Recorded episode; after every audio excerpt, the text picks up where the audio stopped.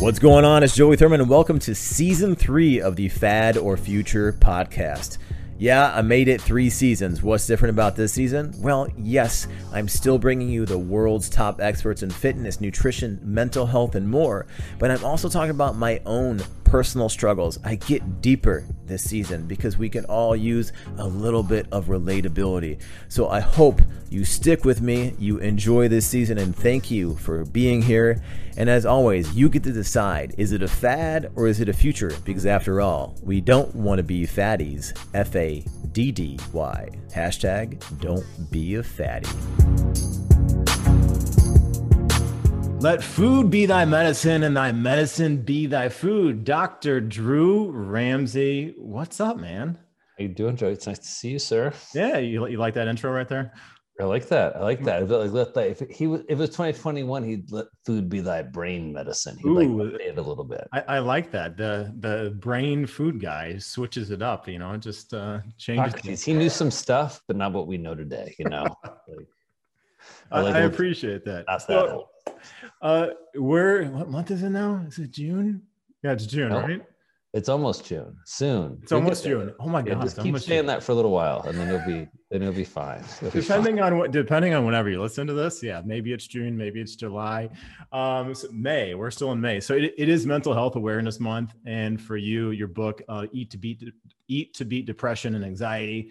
Huge, as people are probably aware if they listen to this podcast. I self suffer from depression. I'm very honest about that. Um, my Instagram, I talk about it. And for you, writing this book is really interesting, especially for a psychiatrist, because the first time I ever saw a psychiatrist, I was 13 years old and I wasn't feeling good. And I went in there, um, and some lady barely listened to my problems. And then she prescribed me Zoloft. Didn't really ask me anything about my life besides like what was making me sad at the time. I think I had transferred schools from Wisconsin to St. Louis. My parents were splitting up, got back together. They've divorced each other twice, so they got married to each other twice. They didn't um, get the divorce right the first time. Yeah, didn't didn't didn't work the first time.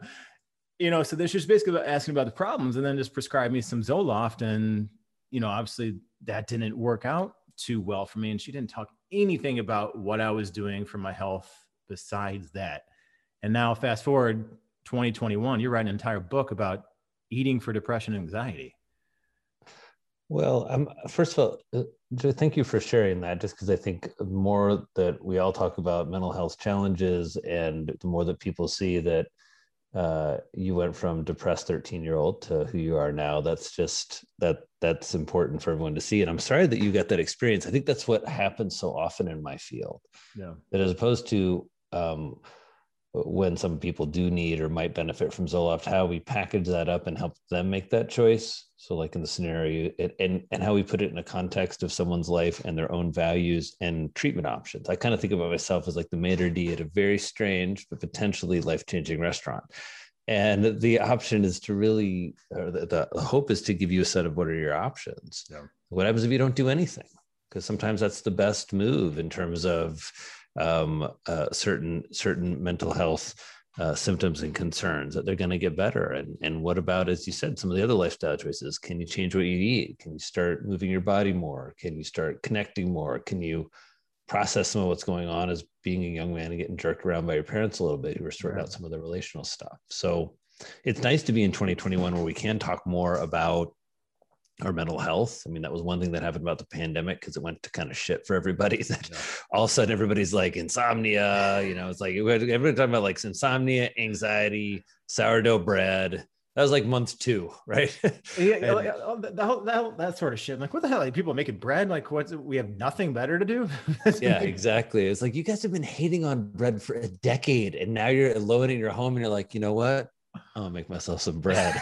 like, like, bread's bread's done with you. Like bread is like, oh, now you come calling. Like you're saying, can I get a sourdough starter now? Like where were you five years ago? You were anti-gluten, anti-carb. It's like no bread for you. That's, right. what, that's what bread should have said. I, I think uh, bread is probably angry. They're like, what the hell, man? So I, you know, if she would have, I can't remember her name by any means, nor would I, I, I say it out loud, but if she would have asked about my eating, right? Here's what my eating looked like as a 13 year old kid. I had everything was made with Crisco in a fryer. So I was making myself, which is nothing but trans fats, right? Uh, Crisco and you knew how to work a fryer at age 13. That's like, I mean, I, yeah, just turn that thing on and threw stuff in. And I would I've never, never that's never amazing. You had a home fryer. I don't think I've ever, in all the nutritional psychiatry histories, I don't think I've ever heard home fryer like age 13. I'm frying. Like you just like wake up and fry stuff. I, I, I would, man. I mean, well, my parents were from Southern Missouri. So Okay. that everything was beige.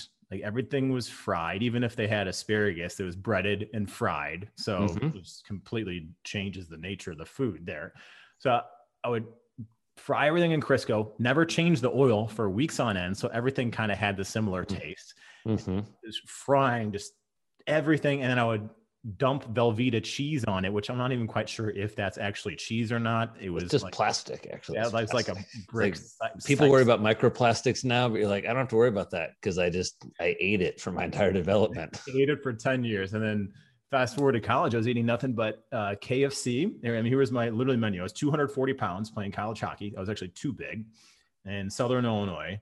Uh, I was eating a family size popcorn KFC. Then I would get the family size mashed potatoes. I would eat that as I would drive to Dairy Queen and get two brownie earthquakes. And if anybody doesn't know what a brownie earthquake is, think a massive hot fudge sundae on steroids with brownies and melted marshmallow cream on it. And I would have that two and three times a day, 6,000 calories to maintain 240 pounds while having practice and working out an hour to an hour and a half every single day. No wonder why I felt like shit. Well, it, it's uh, yeah, and I think you also paint a picture of where your goals, as like a young man pushing his body, being an athlete, are really focused around cal- caloric intake, cheap, easy, delicious, right? I mean, all the stuff you just mentioned, it's not like it's disgusting. It tastes good, right? The reason that you're and, it's- and it's easy. All you have to do is pull up and be like, roll up, like roll down the window and be like, give it to me. And just give you the bucket of hot, delicious food, and then you eat it. And it's Yeah. like 10 bucks. Right. So it it um it makes sense, and I think it's part of what we're asking, right? So when you're a kid and you're eating all that Crisco, the story of Crisco, uh, my first book, The Happiness Diet, I didn't know where trans fats and Crisco and all this stuff came from, and I, I kind of reported out the story, and, and you can track it down to a single guy. Edwin Kayser, 19 like 11. He comes from, he's a German biochemist. He's in the UK and he's figured out how to hydro- hydrogenate vegetable oils. Mhm. He figures that if you heat up like cottonseed oil and you put in a little metal catalyst and you heat up like, you know, 400, 500 degrees, it hydrogenates and it then turns into Crisco. And that looked like lard. And back then, everything was lard. Right? Everything was animal fats, like the candles, the grease. And like if you ever cook with lard, you know, it's got an aroma to it. If you've burned lard candles, you know, people wanting new clean stuff. Yeah. So he hydrogenates cottonseed oil. Procter and Gamble, who at that point were making soap, everybody's like, "This looks like food. Let's sell it." And they started selling Crisco. As, and it was actually in 1912 they launched the biggest, first ever big food marketing campaign where they have cookbooks. It's like all these women are in like perfect aprons talking about how it's like clean. There's also when we just started killing bacteria with antibiotics in World War uh, One, and we discovered penicillin. And so everyone's like, let's kill all the bacteria. Let's Right. have these gleaming kitchens with Crisco. And it was it was heart health, digestive health. There's this great ad for Crisco, like Crisco fights cancer. really? Um, yeah, there are these. Uh, there was one. There's a doctor sitting in front of a patient says, "The bad news is you have cancer. The good news is Crisco's delicious." so it's it was all, all these Americana scenes like American shortbreads and all the stuff that traditionally we'd made with lard and leaf lard. yeah. They started making with hydrogenated cottonseed oil, which to your point is about at that point like between 30 and 50 percent trans fats. And the reason that's important is trans fats are not biologically normal fats. They're not shaped like other fats in our body, Mhm. particularly what are called all trans fats, the ones that are in the stuff. Harvard estimates that I think it's 200,000 heart attacks a year are caused by trans fats still. And we the food processors like them because they're very shelf stable uh, and um, and they mix well in processed foods and keep stuff you know uh, on the shelf and they're super cheap the reason that the cottonseed oil got made is there was all this extra cottonseed in America that nobody knew what to do with. And so they turned it into food that they fed us that probably I wouldn't doubt contributed, you know, it certainly didn't help your depression as a 13 year old. No, I mean that. And then you could look at, you know, all sorts of things with sleep. And let's say I was experimenting a lot in college and I mean, there's all sorts of stuff, concussions, probably, you know, that I mean, there, there's a, there's a lot that goes into that, I'm sure. Well, yeah, and I think it's also the question of how do we support somebody's mental health and all that of letting them experience experiment and go to college and play sports where there's a risk and um, and eat fried chicken, but also is there a way to really improve their brain health? There, there was a study that just came out. Heather Francis did the study in Australia where they gave college freshmen with depression and poor eating habits. They gave them little boxes of food like olive oil, nut butter, nuts, and the cinnamon, uh, cinnamon and turmeric. Uh-huh so the dorm room smelled like exotic Christmas is what I was thinking. But um, and the the kids got a 13 minute video like, hey kids, mental health is important. Your mental health is important. Eat a more Mediterranean style diet. Here's how to use the olive oil. Here are some recipes. And then five weeks later, they got a, I'm sorry, one week later, they got a five minute phone call that was like, Joey, how's the brain food box? Are you eating the vegetables? Like, did you get rid of the fryer yet? Eat more olive oil, young man. And then you got another call five weeks later, and that was it. So 23 minutes 13 minutes of video, 10 minutes of phone calls. Wow. They reduced depression, anxiety, and stress scores, formal rating scales in these kids that lasted for six months. And and I mean, I think I think the, the depression anxiety scores dropped by like a third.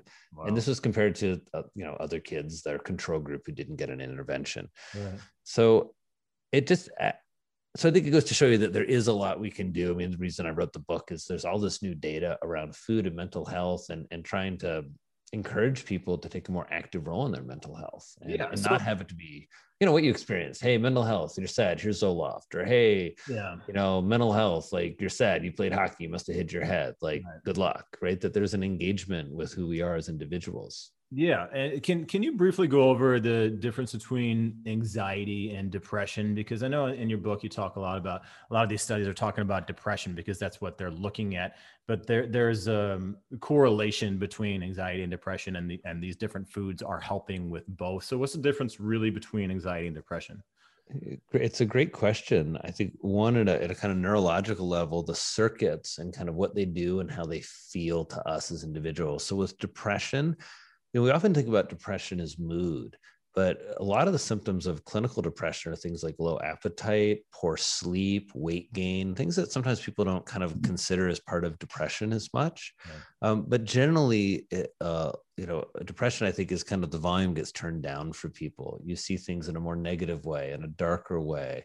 Sometimes people have uh, more sort of suicidal thoughts, or um, I often think about it as, as a disconnection. Hmm right? Like when we're feeling well, we feel like connected to people, then we feel almost, um, you know, that feeling when you're really like feeling it, right? You, you know that feeling, Joey, when you're feeling it. Well, I, when you're feeling it, yeah. yeah, where, where the volume's turned up on your life. Things yeah. are colorful, food tastes great, relationships feel good, you feel good about yourself. Yeah. And, and depression, in some ways, I think, is the volume's really down. You don't you know you don't feel good about the people in your life you're feeling a lot of separation and distance you're having a lot of sadness and irritability and for men certainly more shutting down. Yeah. I think there's this idea that men don't get depressed as much. And I, I don't really think that's true. I think that's a horrible misnomer, actually. Mm-hmm. I think that what depression looks like in men and, and women is a little different. Yeah. But d- depression is a classic mood disorder. That mood is in the lower register. There's also dysthymia where you don't get dysfunctionally depressed for two weeks, which is a depressive episode lasts for two weeks, mm-hmm. but you have a chronically low mood. You're able to function, but you're just like, meh, you don't, you know, you feel like four out of 10. Right. Um, anxiety is more around worry. Um, worry, hypervigilance, being on edge. And usually anxiety falls under this generalized anxiety disorder where you're worried about most stuff, lots of stuff, everything. There's social anxiety where you're okay, like here in my office or with my family. But when you put me in a social situation, I really have a lot of symptoms. There's panic disorder, which things are fine. Then people have acute um, panic attacks, which usually the hallmark, hallmark symptom is a feeling of impending doom, and then usually um, respiratory, uh, you know, sort of shortness of breath and racing heart. Panic attacks really scary. Yeah. Um, and then there are acute phobias, like when you're, but but the classic is sort of the generalized anxiety disorder and people having a lot of catastrophic thinking, um, you know, playing those bad, scary movies in the, you know, so I tell my kids that, you know, the movies with like the bad clowns in the van, like, like too many bad. So those are all symptoms of anxiety. Really also in there being really worried and preoccupied of like what people think about you and your actions is also kind of one of the common anxieties that I see. Yeah, there was there was a quote in your book. Uh, I think it was one of your patients said it. Something about depression is the loss of color yeah, yeah, yeah. that's that's really good, and that's kind of what I, I feel like sometimes. I never say I'm cured from depression, right? There's some days I just wake up and I, I feel sad, and I don't know like whether it's um, you know getting a book deal, which I just got last week. Yay me! Um, like all, by the way, that always makes me sad. Joey, I mean, you say that joking, but I, I filmed a course, my first like big e course. We scripted it. We have like production. It was awesome. Yeah. I filmed for two days straight. And, and usually when I finish those things, I know myself now. I don't like this about myself, but I usually tend to feel a little a little down yeah a little like spent and a little questioning it. So i don't know if maybe that's partially from you got a book deal and you've been pushing for it and it's amazing but it's yeah. also you know it's a complex thing to achieve things so, yeah it, it is it, it is draining you know from from that and it's funny until you do the book wait till you do the book promotion joe see you soon. Yeah right. Like it's really interesting because i i had um i had three book meetings and you you know the whole process. And my my agent she's great. And the three meetings went really well. And then i got one offer out of three. And instead of me looking at it as like man i got one book offer. I thought deal, right? what happened to the other two? You know yeah. and i start going down this like rabbit hole of and then my wife's like you just got a major publishing deal. This is a big thing you know? So i think that and then when i filmed my program with openfit um openfit.com forward slash Joey, shameless plug. Um, with OpenFit, I was had like 20, 30 people around me all the time. Like, what do you need, Joey? We're doing this, and cameramen and PAs and my own assistant. Yeah. And then I go from there to when we talked about this in the pre-interview, and I went to quarantine myself for a couple weeks because this is in January, the height of things in LA.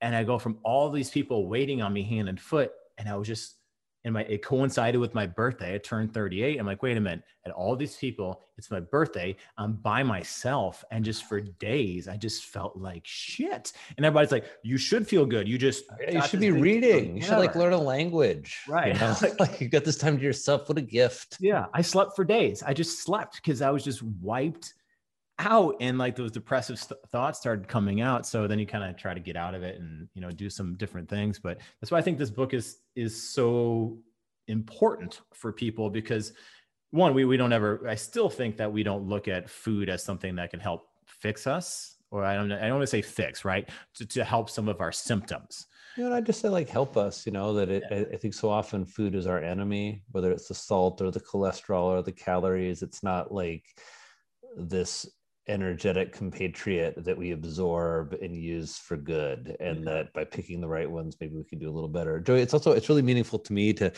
uh, because you have depression you know because i think that one of my fears always is that you know, so often this, I mean, I'm certain you've seen this on the internet, right? Where this stuff gets used is like, oh, there's this one toxin, or like, oh, all you need is the kale. And then there's no need, like, so like, yeah, of course you're on Zoloft. You don't need kale. And you, you and talk how, about that in your book. Like you can, you can do all this sort of stuff and not, not have a piece of kale or something like that. Yeah, you can, and and also you can do all this stuff right and still, you know, as you're noting, I mean, I'm sure you work out more than anybody listening. You certainly work out more. That's one of my favorite antidepressants, and yeah you know you're you're doing all kinds of great stuff you know you quote unquote should be feeling great. I think just right. to talk that around the notion of how um, how our minds whether we have depression or not can um, uh, are something we need to get a harness on. Excuse me. And then how I should definitely delete that word um, and then uh, you know and then around how food food can be a really really important factor and that it is overlooked right? I, I often see this where know, people just have not, as we take a psychiatric history, as we think about our mental health, that it's not the only thing, but we just, you know, we don't really put that in there yet. And I hope this is the book helps change that of like, all right, what have you been eating over the week? Yeah. Because I guarantee you, times that you're probably feeling more depressed, it's been a time that you maybe haven't gotten a chance to attend to your food, or maybe it's not just the food, right? Sometimes I'll eat healthy food, I still won't feel that great because I haven't actually like sat down and enjoyed a meal. Or for me, cooking for other people always makes me happy makes me a little neurotic, but like I just like it. Like I don't know, it's like I'm not the most giving person in lots of ways, but in that way, like you know, I like to cook for you. It's like, and if I'm traveling, sometimes I'll, I'll like get to my kitchen, all of a sudden just be chopping vegetables. I'll be like, wow, I've really like this is part of why I haven't felt right, is I haven't been engaged with this. So I want to. I'm curious what really works for you. Uh, yeah, it's funny. Look at that. You, you turned the podcast around on me. Uh, what what works for me? Um, one, I think being aware when I feel down and telling others when I feel down. So if I if I wake up and I have one of those days and I, I and I just feel like shit and I can't explain it, everything's going right in the world for me, mm-hmm. and I can't explain it, then want to tell my wife to say, "Hey, I am not. I'm in one of those moods today. I can't explain it." So then telling her or or crashing with my in-laws now as we sold their place, or if I tell them I'm just not feeling good today, then they know it's nothing that they did and they're not trying to fix me. I think like everybody's like, oh, you'll be okay or feel better. Like when, That's when a, it's a really important point. Because right? so often when people feel like they say something, it's like, I don't want to say anything because then I'm gonna get all this attention. And it's like, well, well, what when you're like walking around looking down, like you're in a bad mood, like you're not gonna get attention that way. Like you'll get tons of attention. Everybody's gonna want to like help. Yeah. Uh, I mean that you just that say it like that. You just sort of say like, "Hey guys, I'm not feeling great today. I'm going to be back on my feet soon." Yeah. Just like wanted you to know, kind of like, yeah, love you, and like off you go to do your thing. Yeah, exactly. So you, you let them know, and then right there, one, maybe they're having a bad day, or maybe they're more aware of what they're going to say around you, and they're not trying to fix you. So then, then if I'm not reacting the way I would normally be, or as happy, then they realize like, oh, it's nothing that they did. It's just like I'm in a funk and then I'll go into I'll I'll try I've been trying to get into some more like um, gratitude and being aware of the things that are good in my life. And then I have to get some sort of movement in earlier in the day.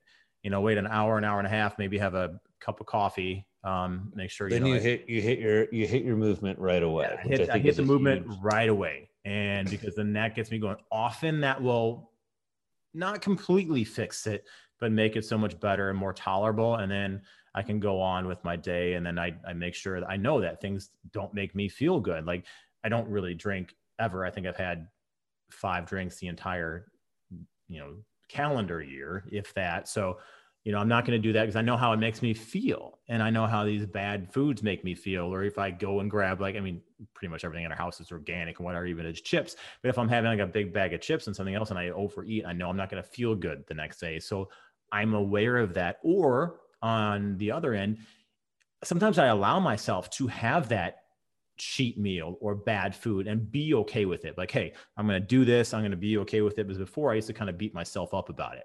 Right. Kind of uh, like you take away the pleasure of it because right. it's like, yeah. Right. So, you know, I, I, that's that's really what helps me, and then making sure I get my sleep and go to bed and wake up at the same time every night, get some light early in the morning in my eyes, do all these sort of things. And I'm fortunate enough to have like world-renowned experts like you and uh, other people on the podcast that I pick up these little things from and I start implementing them into my life.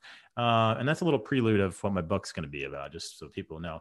Um, I hope you talk about. I'm, I'm, I'm excited for your book, Joey, and I'm, I'm i hope you talk about your mental health in there. Um, yeah. And I really encourage you to, just as somebody who embraces a lot of lifestyle changes, and and it feels like you're doing the mental fitness game really well in terms of focusing on on sleep and nutrition and and then I like that you you know uh, you frame it appropriately of us all being work works in progress. We're always we not like always. your mood's always good. It's that you have tools for when it's bad, yeah. and they work more often than not. Yeah. And um, and I think that's that's really important to emphasize. Yeah, well, when I when I get closer to that, I would love you to you know write a little excerpt for the book if you'd you know be up for willing to do that. But uh, so, what why write this book and what foods do you think are the most harmful for our anxiety and depression that are really kind of the culprits?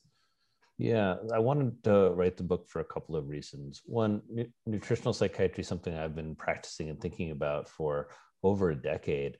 And it just, it, it kind of, the evidence really turned the corner about three or four years ago and a, a couple things happened. One a lot of other clinicians got interested in getting trained and, and as we gave um, conferences and, and, and, workshops there's just a lot of buzz around some of the science behind this and some of the new data coming out around particularly the mediterranean diet to treat depression but just the overall connection between gut health. Like 10 years ago i talked about like the microbiome and gut health and how that influenced your brain people were like, meh, meh. Now it's like it's like keynote speaker time, right? Like, oh, talk more about the microbiome. Like it's fascinating, gut brain connection. And so, so that's the, so new science, I think, is the short answer. Uh-huh. Um, and then I think people don't get it yet. I think people haven't oriented their food and their life around their brain health we think about what we look like. We think about how much we make. We think about the car we drive. We think about our house we don't think like you won like you won you have got a human brain. It's like there's nothing else.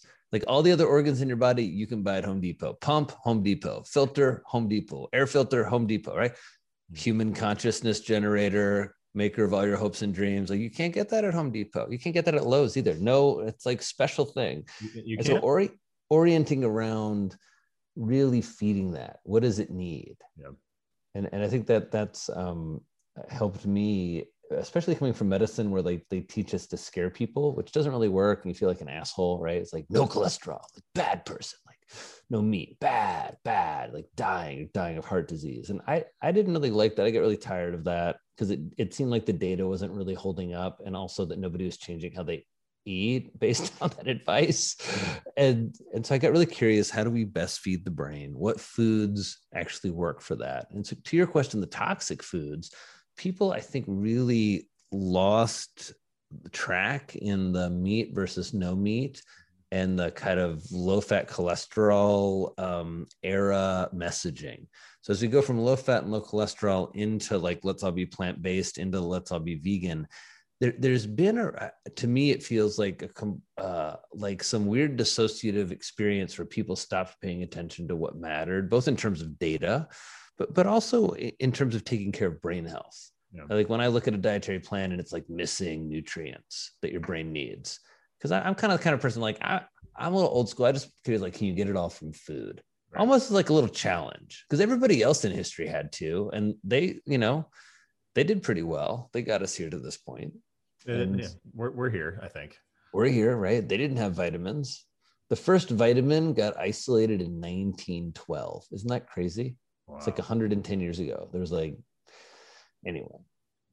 That's pretty crazy. The harmful foods, breakfast cereal, yeah.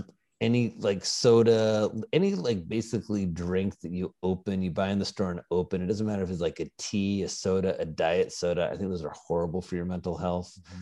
I think it habituates you into this idea that you need this little canister of sugar, sweet sugary something or non-sugary. Yeah. I think that throws off your metabolism and your palate and your microbiome.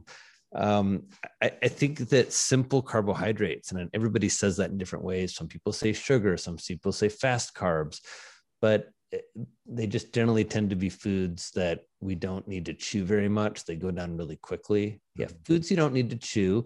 Stuff from uh, Joey's childhood fryer where the oil hasn't been changed. Like that's probably the most toxic food on earth. Like you're the. It's amazing that you recovered as you did. It's like when you say it's like a couple bad days. I was like, geez, that's like you've got it down because yeah. I was like you're like half trans fats probably, Joey. So. Oh, dude, I I have no idea, but yeah, I was probably did living. Do the, did you do the, like some fried desserts in there too? Like, would you put like brownies and Twinkies in there?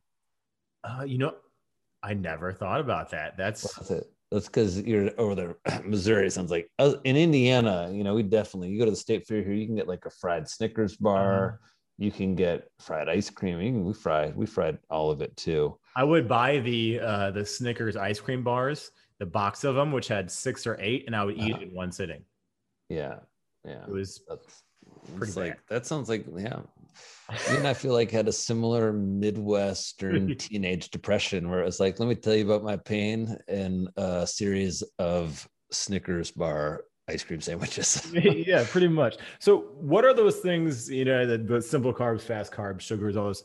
What's happening to our brain, and is it just our brain, or is is, is there uh, an effect on our microbiome? Well, let's start because it's all very, very connected. So let's start. You eat those foods. First of all, you know, is you're crowding out more what we call nutrient dense foods in nutritional psychiatry and nutrition. So foods like like oysters or wild salmon or kale or, or sweet potatoes where for the calories they bring they're bringing and even if it's some sugars in there they're bringing lots and lots of nutrition yeah. uh, these these simpler foods aren't so so that's why 50% of Americans don't meet the recommended daily allowance of magnesium, and like 70% don't meet the recommended daily allowance of zinc. So, in terms of brains, a couple things happening here. One, we're increasing inflammation because we're missing some nutrients, but also we're just eating in a way like sugar in, in processed foods just trigger inflammation through the trans fats, through the spike in blood sugar and the insulin um, through over time we gain weight and all that central adiposity that people talk about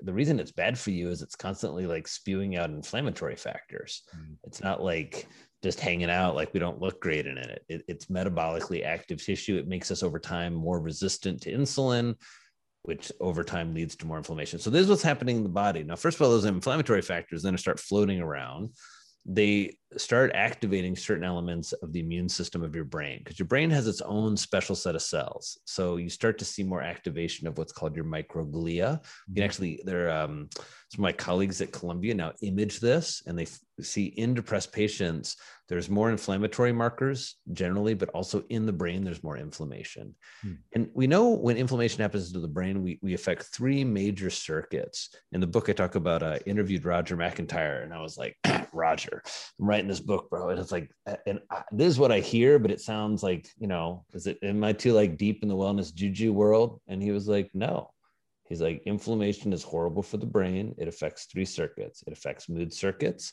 It makes us feel down. We lose a sense of joyfulness and pleasure. Life loses its color. And you can think about that like back in the day when you were sick or injured and you went to hide in your cave. You, you know, it's not like you wanted to be like, I got injured, but I'm gonna come back. right. You like go recuperate in the cave yeah. makes us hyper vigilant. So we're always looking around, we're nervous, we're anxious. Again, from a kind of cave person standpoint, makes some sense, right? We're going to be look, looking, uh, uh, you know, at the at the edge of the horizon for threats, especially again if we're injured or sick. Um, and then it shuts down our cognitive circuits in the sense that that one uh, uh, brain fog, right? That that symptom people talk about, it's it's a um, very clearly related to inflammation and so and some people you know people have experience like you go out for a like hard night of drinking staying up too late and eating too much food and you wake up the next day and you feel kind of like and have a little brain fog it's because your brain is kind of bruised in a way. It's it's struggling with the inflammation of not sleeping of being assaulted with alcohol and of having all this you know ice cream thrown at it late at night and chips and all that stuff. So that's what's happening in your brain. The other thing sorry there's like long-winded here it, the thing that really concerns me is what, what happens then is so we have this kind of let's just say a little bit of inflammation going on. What your brain's always trying to do is grow. Right. So, like you and I are a good example of two neurons, right? We met each other on Instagram, right? But our brain's been wanting to connect for whatever reason. We thought we were going to have a fun conversation. We wanted to talk mental health. I wanted to talk mental health. Right. And so, over time, somehow uh, we've gotten to this moment. And and it's in many ways to me a brain phenomenon.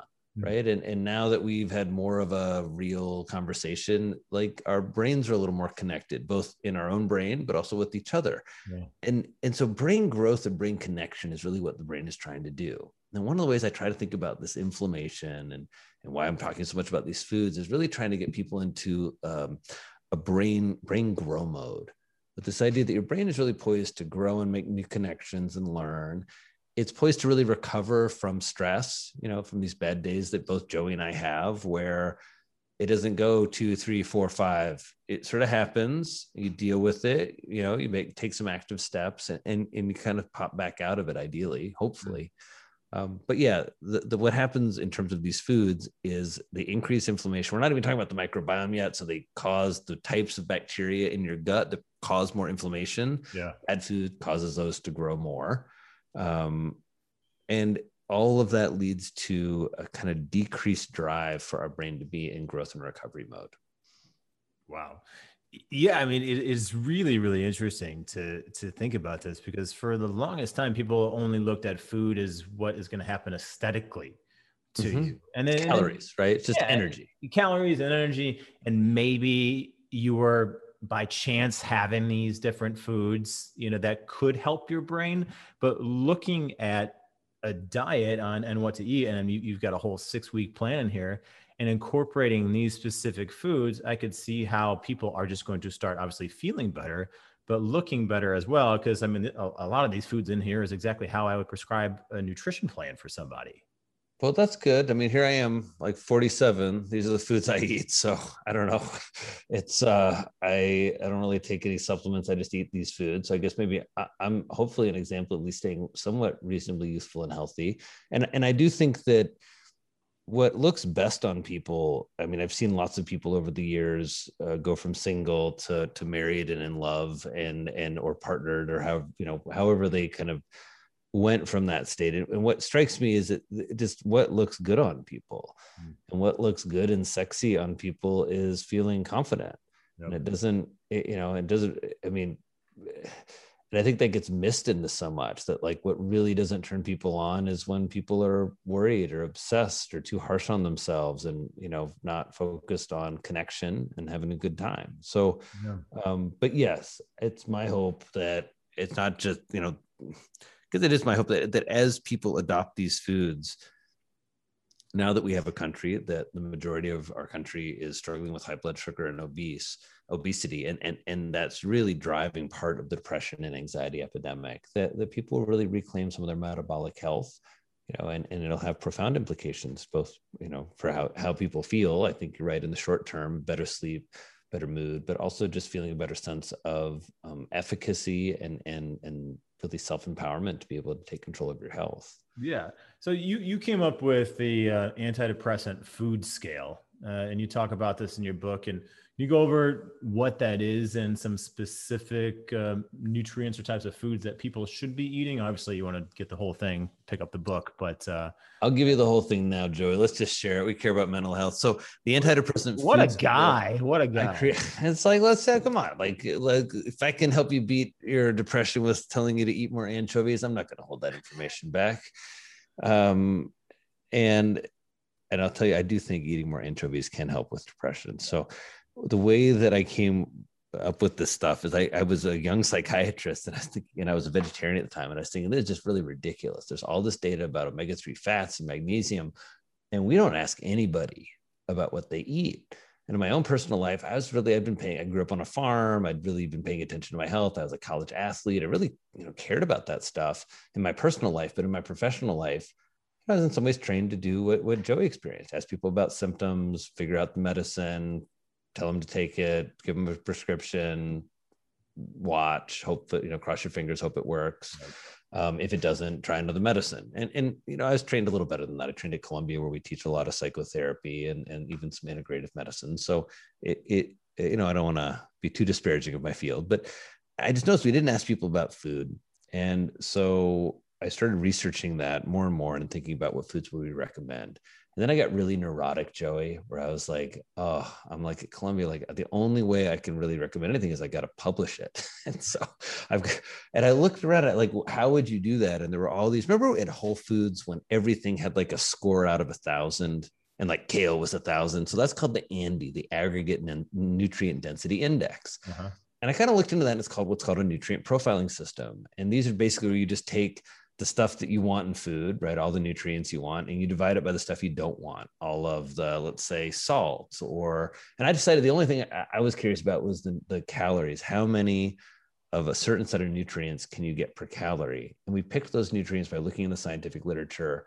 And there were 12 nutrients that stood out as really having significant data that they could influence the risk of depression. So, like when a population eats more zinc, there's less depression. Or when you give people uh, with an antidepressant, when you give them zinc, their depression gets a little bit better or better faster. So, these 12 nutrients, we said, you know, what foods have the most of these? And we listed all the animal foods and all the plant foods. And there's an open, if you just Google antidepressant food scale, it's you can see the list. What's curious to me and what's be curious to you about the list were the food categories And so that's why when I say leafy greens, it's not just that like, hey, I love kale and the kale mafia paid me off years ago, and I'm the reason that you have like kale leggings and like you know kale ice cream and all this stuff. Uh, it, it's that kale is really really nutrient dense in some of these 12 nutrients and and and kale fits in a food category that of the top 10 plants six or seven of them are leafy greens. Mm. it's also where these rainbow vegetables as you look through the top 20 vegetables there's just a lot of colors. And it, and it led us into thinking about food categories which is really the you know watercress is at the top of the list. Now most of you had probably not eaten watercress. I hadn't.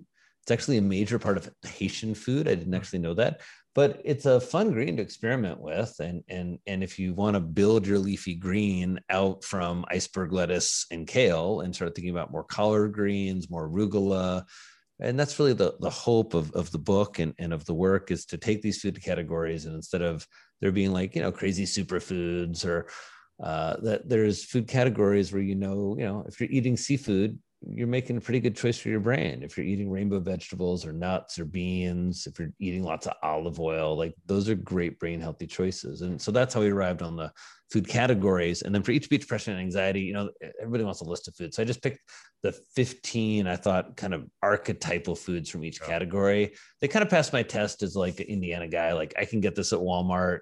Right. It's it's accessible to most people in terms of affordability and it tastes good and it's sort of easy to use in the kitchen.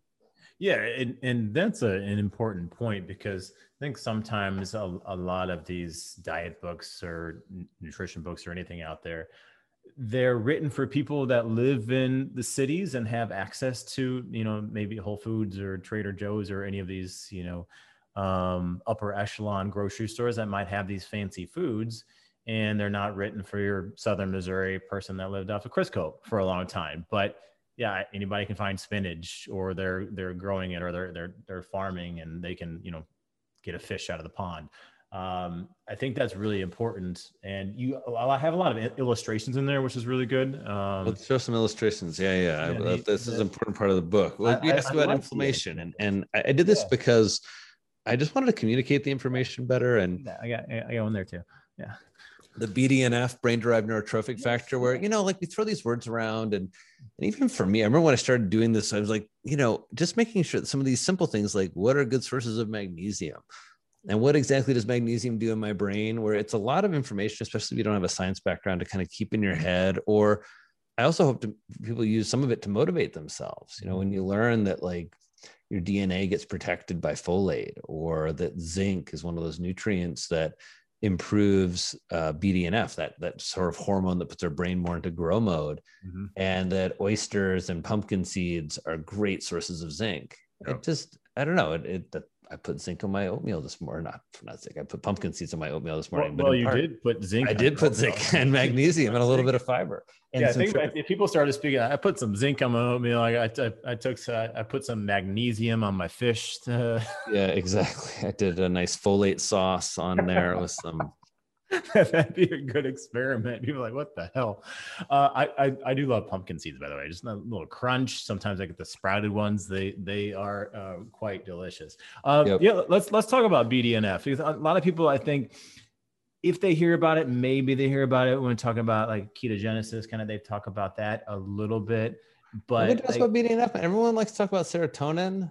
It's like it's like the 90s. It's like brain science never evolved for people. It's like they're all still listening to Madonna. And you're like, there's like some new bands. People like, nah, I like Madonna. And I, I, mean, my, I'll stick with my cone bra and listen to Madonna. Yeah, exactly. It's like, come on. So, I mean, BDNF, brain derived neurotrophic factor, is this neurohormone. It's called a neurotrophin.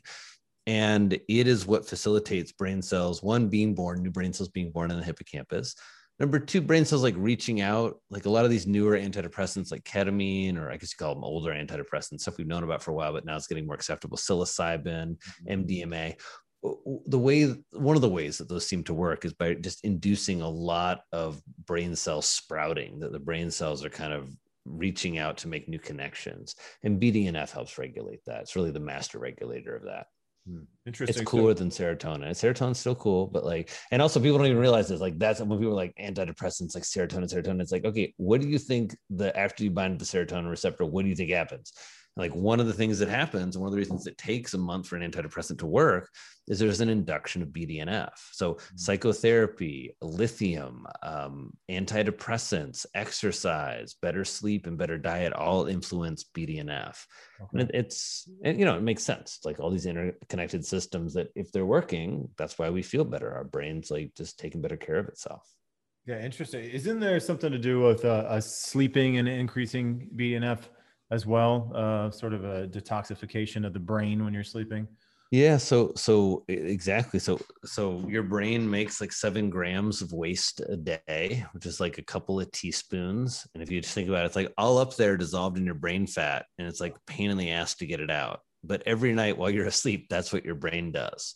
And and that's why sleep is so important. And sure like you can survive on five or six hours. You can survive on shitty quality sleep. Like your brain has been surviving for like millennia. Like survival is not an issue. If it's got like a warm clean bed and some calories it's actually like you know gonna get by. But to really i mean i think it's it's where everybody knows this. You get that good night's sleep and you wake up and you're like wow that was a miracle. Like I feel right. so much better. it's not always, but a lot of times, especially if you're sleep deprived. I remember you know, being a young doctor in training where you just get pushed sometimes like 24, sometimes 36 hours where like you're falling asleep on your feet, like everything aches, your mm-hmm. eyelids ache.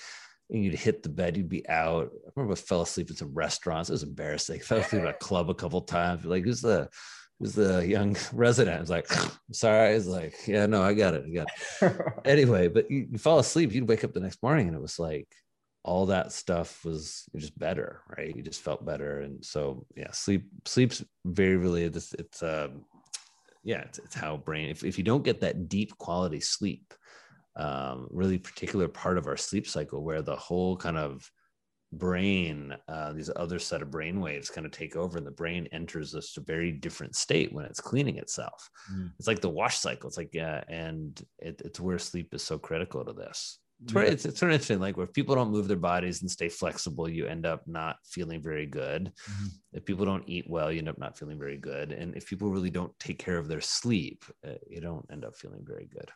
So, what, what should a, a day look like for somebody if they were going to eat for their brain? Like, you know, like like a breakfast, lunch, dinner. What what would that look like?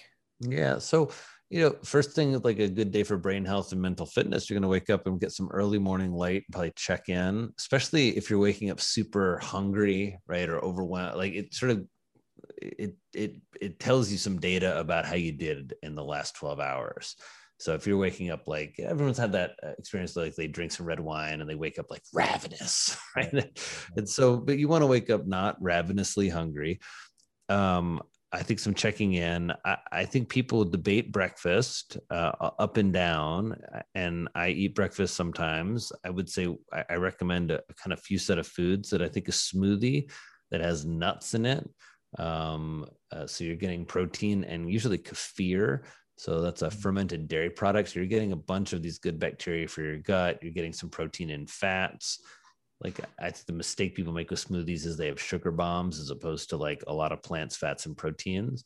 I'm a big egg fan. Uh, a couple, you know, a few times a week. I think eggs are just they're a perfect protein. They're a low calorie food, and they have every single nutrient needed to make a brain cell. Mm because a chicken's brain cell is different a little bit than your brain cell, but it's a brain cell nonetheless, and it's functional. And if you think about it, everything to make that brain cell is inside the egg. So I guess a little gross for some people, but I'm here in the country. We have chickens, so I don't know. I just think it's. A I'm an egg fan. I, it's a cool thing to think about, right? Everything yeah. you need to make a brain cell is in an egg. Yeah. And there aren't a lot of foods that are a source of B9 and B12 and long chain omega three fats and magnesium and iodine and all that stuff. So, um, so uh, I'm a, a, fan of oatmeal, especially you know unsweetened oats. Where I'll put like I did this morning, I'll have a little banana, some you know nuts, berries, fruit, a lot of cinnamon in there usually.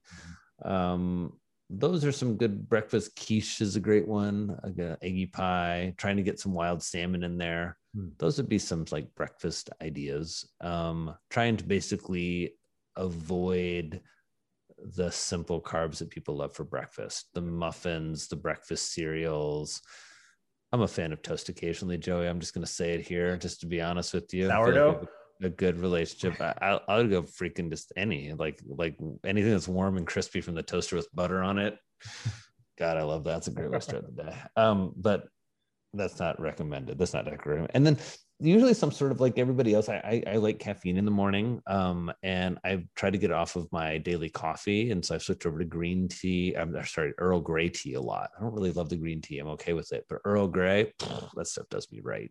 Mm. So I have a lot of Earl Grey tea throughout the day, and and I'm back on the coffee. I'll have like a cup every now and then, but I kind of got off the lots of coffee thing and took maybe it was like three or four months off of coffee for a while just to see how it was.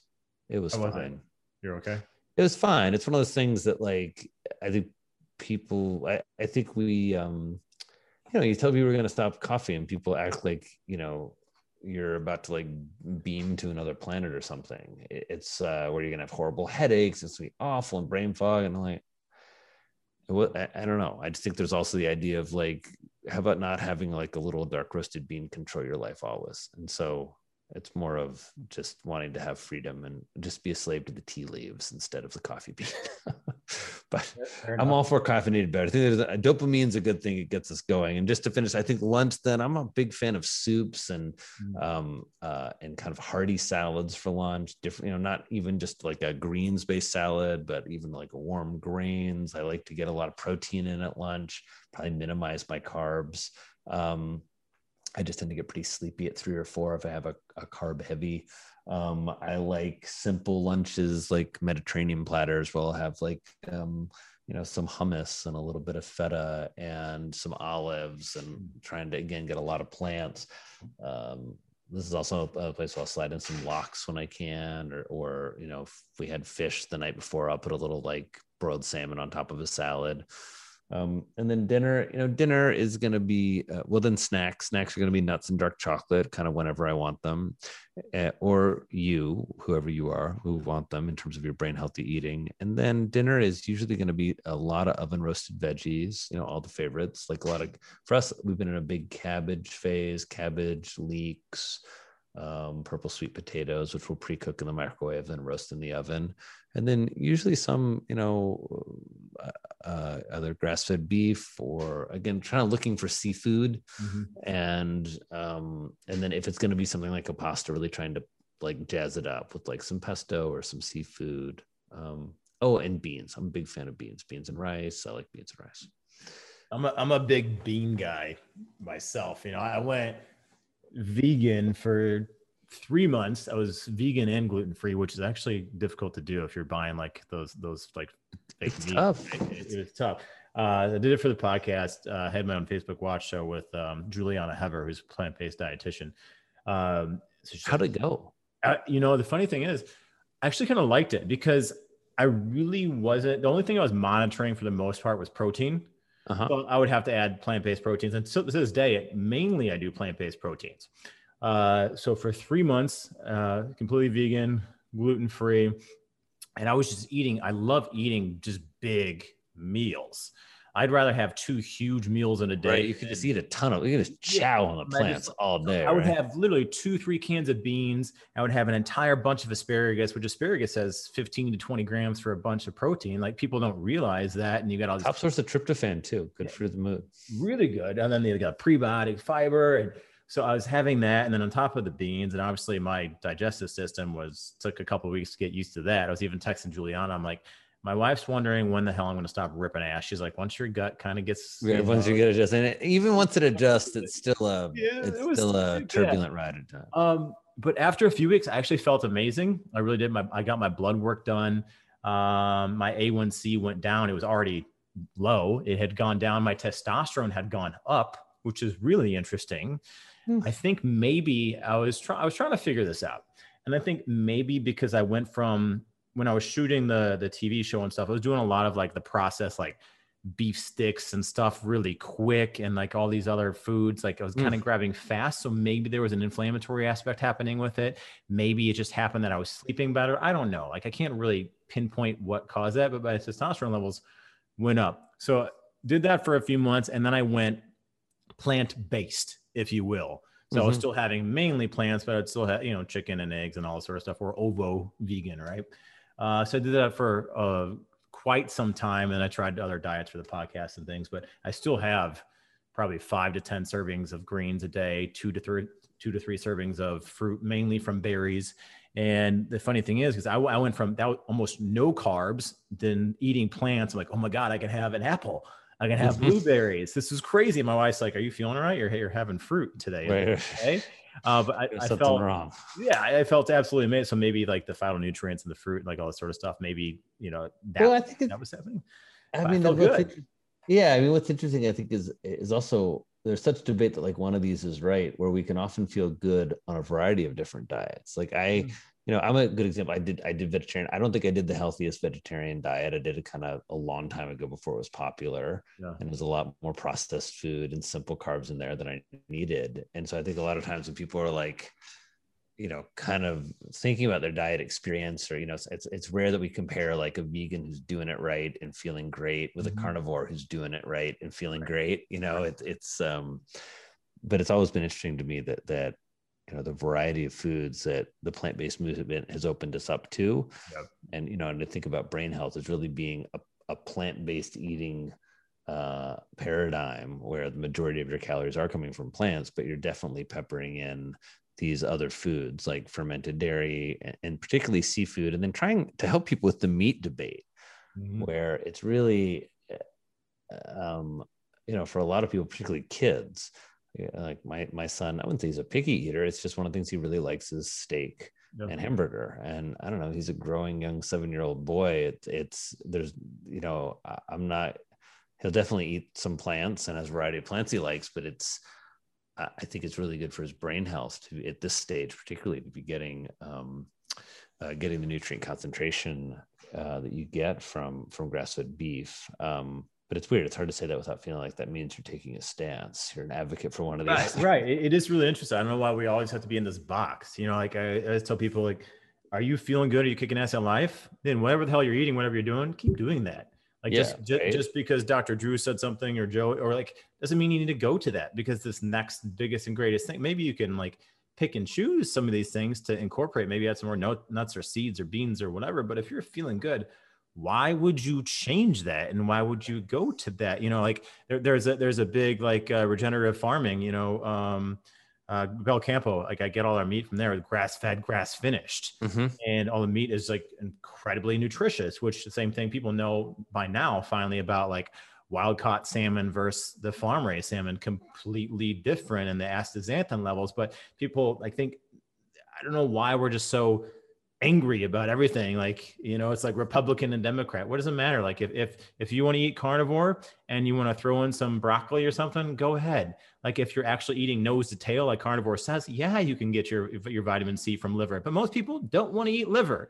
Like right. you know, like yeah, so no. i did that. I, I added in the liver to my pancake mix. My everybody took a bite and they're like and they're like what'd you do? I was like i just put in a little a little they're like you put in a little too much like it tastes like metal. And i'm like yeah a little too much there like ease it in. But it is um there is this polarization Joey that happens. And i think there's certain elements in the wellness world that also push that. And mm-hmm. and, and i really resisted. I feel like as a psychiatrist I, you know um how do i put this? Like anger interests me only in so much as what it means to people and then what people can do to understand it. And then stop having get in the way of them forming connection and living a happy life. And so, you know, I I certainly appreciate. I mean, I've I've I've, I've had my share of, of debates, and I always find it a little unsatisfying. And I think that's because as a psychiatrist, you know, the majority of my time working is not about my goals; it's about your goals. Mm-hmm. So if your goal is to be a livo active, uh, livo uh, lacto ovo vegan, or to eat carnivore, or to eat keto, or to eat whole 30, I get really curious on like what that is, what my role is in helping you, how I can help you dial that dietary plan in to best feed your brain. You know, if you're going to go vegan, that's great. You're not going to get any B12 or DHA. And those are the two nutrients most clearly tied to brain size. Mm. Like if you don't eat DHA and B12, your brain will shrink, you'll get demented and depressed, like 100%. Like that's just neurology. And so it's interesting that there's been this real push towards those styles of eating because yeah. it's really it is a dietary pattern that part of what drives the movement i think is a little confusing and obscure for people is that it's an eating plan that requires supplementation mm-hmm. and and I don't think people quite sometimes appreciate the pernicious drive that that is. Um, but I, I don't know. It it makes I, I I get it. You know, people are trying to you know sell whatever they're they're pitching. It, it'd be like. uh if it came out that cardio was completely bad for you and a treadmill maker is not gonna like go out and say like yeah cardio is like no they're, making my money. There people are running on this hamster wheel. No cardio is amazing for you. So you, you got to take a little bit of the grain with uh, grain of salt. Uh, last question. Where do you hope the future of brain health um, is heading and um, depression anxiety? Where, where, where do you hope it goes to There are two places, uh, two words come to mind, Joe. It's a great question. Thank you for that question. It's really, and thanks for everybody for listening this long. It's just an honor to be in a position to get asked that question. Um, I think about accessibility in terms of how people can access mental health mental health resources and how that's changing. And we're really in the first stage of that via the pandemic, where now people from anywhere in the world feel comfortable accessing me via Skype, Zoom, FaceTime to have a mental health encounter, mental health mm. session, mental health evaluation. So that's people have been kind of working on that. I've been doing a lot of telepsychiatry for, I don't know, a decade or so, but it's going to change accessibility and I hope expand services and also the way that we think about mental health services. You know, 10 years ago, I don't think people felt um, talking about gut health and learning to roast vegetables and eat more plants in a Mediterranean style cooking class was part of your mental health care plan. Yeah. And now I think we do. People didn't think that, like, hey, picking up yoga or uh, exercise or having your favorite influencer on Instagram that you do his workout, uh, wink, wink, on OpenFit, uh, OpenFit slash Joey. Uh, forward slash nice. Look, I love it. That, that Dr. Drew's coming back on.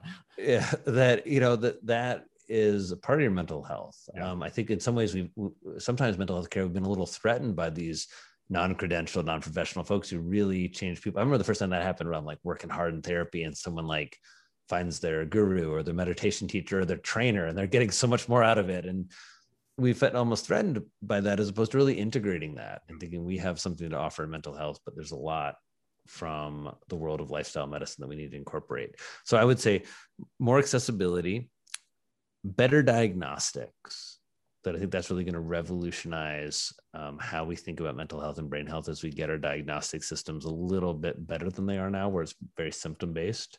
Um, and then I think we're going to have this treatment option where just last month there was a second plus this one was active placebo, so it was Lexapro versus psilocybin mushrooms. Mm and it's saying that two psilocybin mushroom treatments, so these are 20 milligrams and 30 milligrams per kilogram, so like a pretty hefty dose of psilocybin. It's psilocine, so it's synthetic psilocybin. So psilocine is the active molecule versus Lexapro antidepressant for patients with depression. And at six weeks, they were equal. Wow. So it kind of should be exciting that if we think that between the shifts in how people are thinking about psilocybin, ketamine, MDMA, and cannabis. The shifts in the way people are thinking about psychopharm uh, in terms of beyond serotonin, of thinking about neurotrophins, thinking about inflammation. Um, I think we're going to have better diagnosis, more treatment options, and more accessibility. That that's really that's my hope that it, within my lifetime, and I'm going to say within the next ten years, there, there are significant shifts in in how people access and think about mental health. Um, I hope so. At least that's I'm going to work hard for it, Joe. You let me know. Let's get we'll go about like 10 years from now, like 20, what like 2031. Be like looking at 60 then, bro. It's gonna be hard. I'm gonna look the same. Actually, I'm gonna look totally the same. You're gonna look totally the same. And we'll yeah, like, here we are, 10 years later. Power, power of real food. Uh, I mean, I, I, hope so. I, I did ketamine therapy. It was actually my first ever uh, podcast. Talked about ketamine therapy for my depression. Um, it was wild.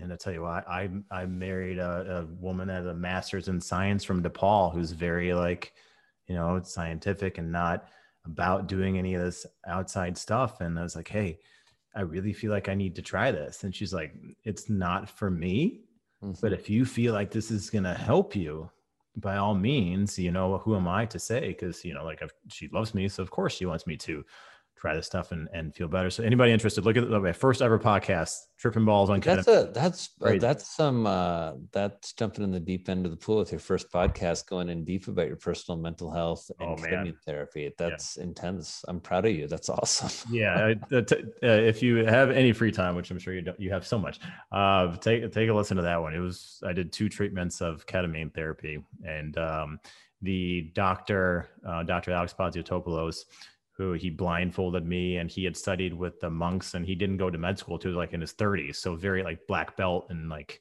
you know like taekwondo or tai- so very like not your typical md he was like holding my hand the whole time when i was doing this and i woke up and i had my friend who was a therapist in the room taking notes for me because I was just I'm like I just wanted to do this right and woke up the blindfold was just drenched because I was apparently crying the whole time. Anyways, long story short, like first treatment I did, I didn't see any color. Back to the color thing for full circle here. Second treatment I did, I I felt like I was a wave and I saw all this different color in my life, and it was really it was just life changing to disassociate my ego with that, and it was really really interesting. Admittedly, I feel like I should have done a few more treatments of that, but um, it was it was wild, a wild. That's good. I mean, there are two parts. You know, there one is the way that these medicines, if you know, we when we think about like there's a chemical imbalance, there's not enough of this or that, so we're going to give you a medicine that makes more. It, it, it's not exactly right. Yeah.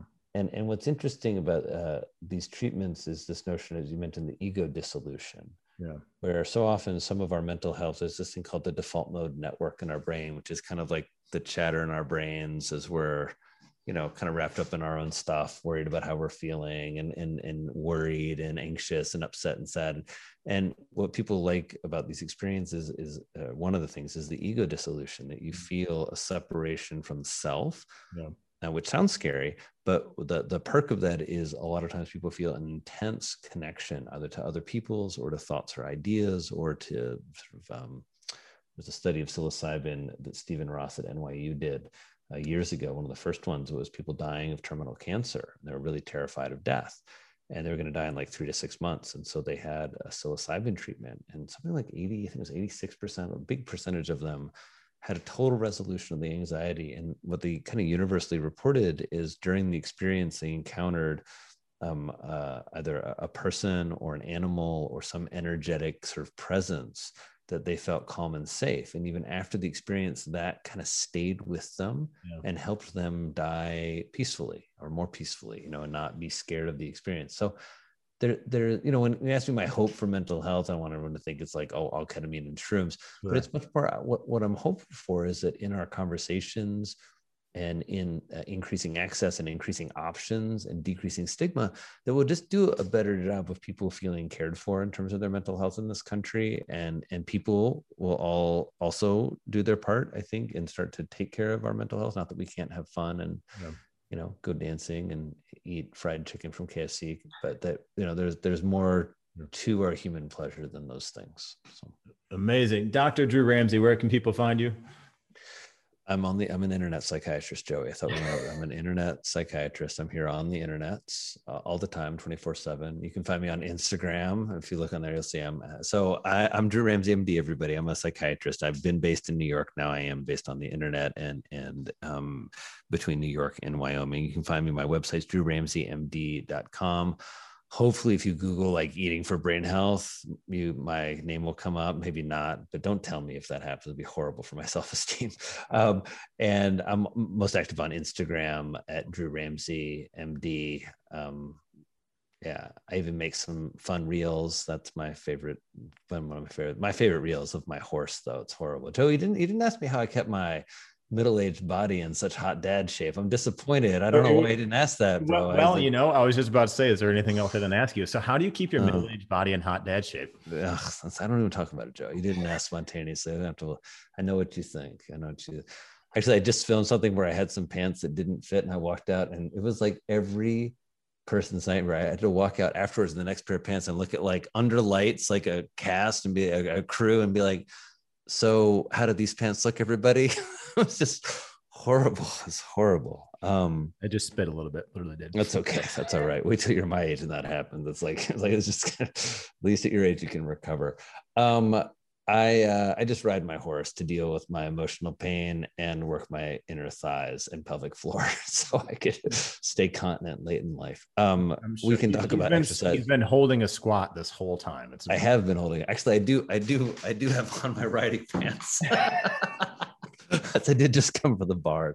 Joey, it's been a, a, real treat to talk with you. I'm really glad to know more about you as a mental health mental health advocate out there, um, speaking about your experience, and and it just it means a lot to me. I didn't I didn't know that of of your history, and so I really am um I'm happy that AI put us together. And I'm glad to see you here on the internet. And I hope someday we'll get to meet in person. And I just appreciate everything you're doing to take care of your mental health and everything you do to help us keep our bodies in better shape. I enjoy all your lessons and tips, and uh, let, let's keep the conversation going. Well, I, I appreciate you, my friend, and I appreciate everybody listening. Remember, this is the Fad or Future podcast. Don't be a fatty. F A D D Y. Be a part Don't of the future. Fatty. Don't be a fatty. F A D D Y. Everybody laughs when I say that. It's a good. It's a good line, right? That's how you know it's going to be good. All right, guys, take care. See you next. So time. we didn't talk about the kale. That's like I'm here to you. You brought me on finally now because you thought I was just the kale fad guy, but now you see I'm the real deal, right? yeah, perfect. That that's a that's a perfect ending. All right, see you guys next week.